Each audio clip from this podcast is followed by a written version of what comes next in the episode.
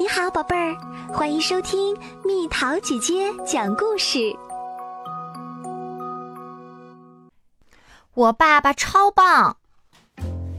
今天，蒙如娃老师在课堂上让同学们介绍自己爸爸的职业。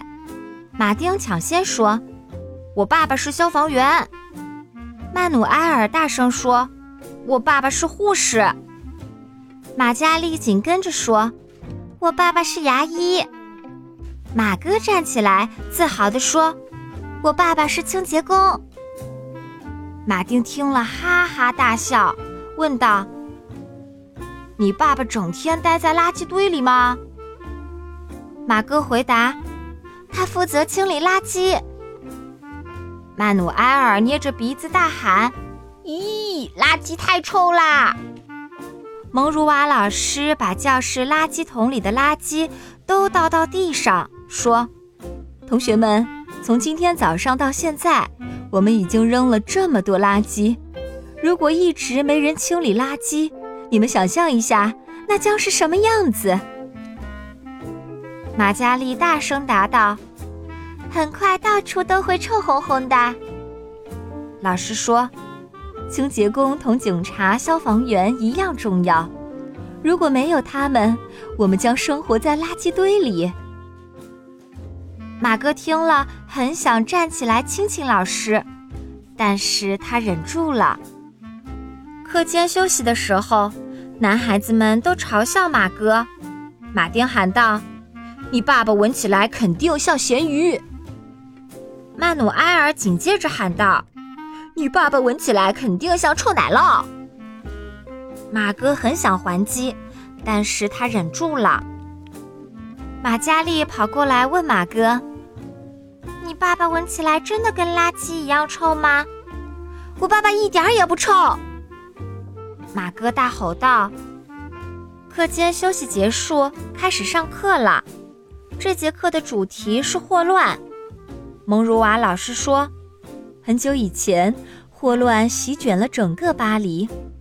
这种传染病主要由垃圾中的细菌引起，成千上万的人死于那场霍乱。幸好当时的官员欧仁普贝勒想出了一个绝妙的主意。马丁突然哈哈大笑，哈哈哈，那个人竟然叫普贝勒。要知道，在法语里，姓氏普贝勒和垃圾桶是同一个词儿。老师接着讲课，欧仁普贝勒要求人们把垃圾扔到带盖子的垃圾桶里，巴黎变得干净起来，霍乱就慢慢消失了。马哥低声对曼努埃尔说：“如果我爸爸不清理你的垃圾，你可能会死于霍乱。”不过，这说不定还是一件好事儿呢。一回到家，马哥就冲进堆满了爸爸收集的废旧物品的院子。爸爸称这里为“旧货王国”。爸爸正在用自行车轮胎做一件雕塑。马哥一下子扑到爸爸怀里，他把鼻子凑近爸爸的脖子，闻到了家里香皂特有的苹果味儿。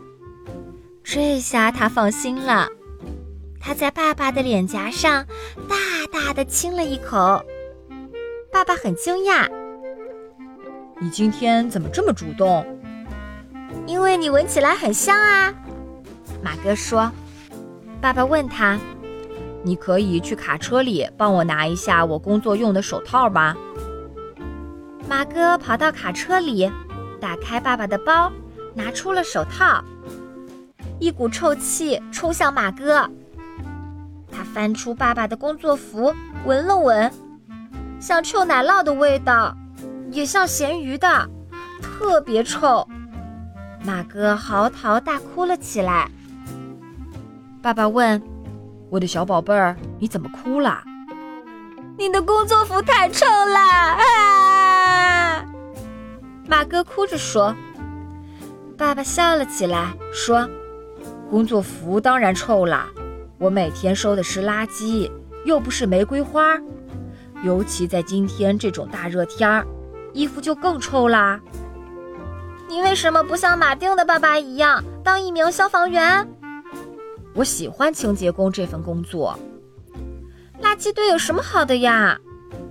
马哥嘟囔道：“在户外工作，我能练就一身强健的肌肉。我帮人们清理了垃圾，还能为我的旧货王国收集到很多宝贝儿。”马哥迟疑了一会儿，低声对爸爸说：“纳努埃尔说你身上有臭奶酪味儿。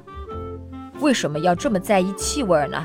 洗个澡，气味就没有啦。”马哥踢了一脚旧轮胎。我们邀请你的同学来我的旧货王国玩，怎么样？爸爸提议。呃，让我想想。马哥不想让爸爸难过，但他觉得爸爸的旧货王国就像一个垃圾堆，他担心马丁和曼努埃尔更要嘲笑他。放心吧，你的同学会很喜欢来我们家的。可能还会舍不得离开呢。爸爸信心满满。三天后，蒙如瓦老师和同学们来到了马哥家。哇啊！孩子们一进院子就发出了阵阵惊叹。这件雕塑太棒了！蒙如瓦老师惊呼。马哥的爸爸大声说。欢迎大家来到我的旧货王国。今天你们都是点石成金的艺术家，快去我的宝库里搜寻吧，找到你们喜欢的宝贝儿，创造属于你们自己的艺术品。整个下午，同学们缝缝补补，敲敲打打，每个人都做了一件属于自己的雕塑。马哥在院子里走来走去。像一位高傲的公主，他紧紧地抱了抱爸爸。天色渐晚，蒙如瓦老师说：“同学们，我们该回学校啦。”曼努埃尔大喊：“我还不想走！”马丁请求道：“我们还能再来马哥家玩吗？”回到学校之后，马嘉丽凑近马哥，小声地说：“你爸爸闻起来很香。”又到了今天的猜谜时间喽，准备好了吗？身体细细长长，总是兄弟成双，光爱吃菜，不爱喝汤，猜猜到底是什么？好了，宝贝儿，故事讲完啦。你可以在公众号搜索“蜜桃姐姐”，或者在微信里搜索“蜜桃五八五”，找到告诉我你想听的故事哦。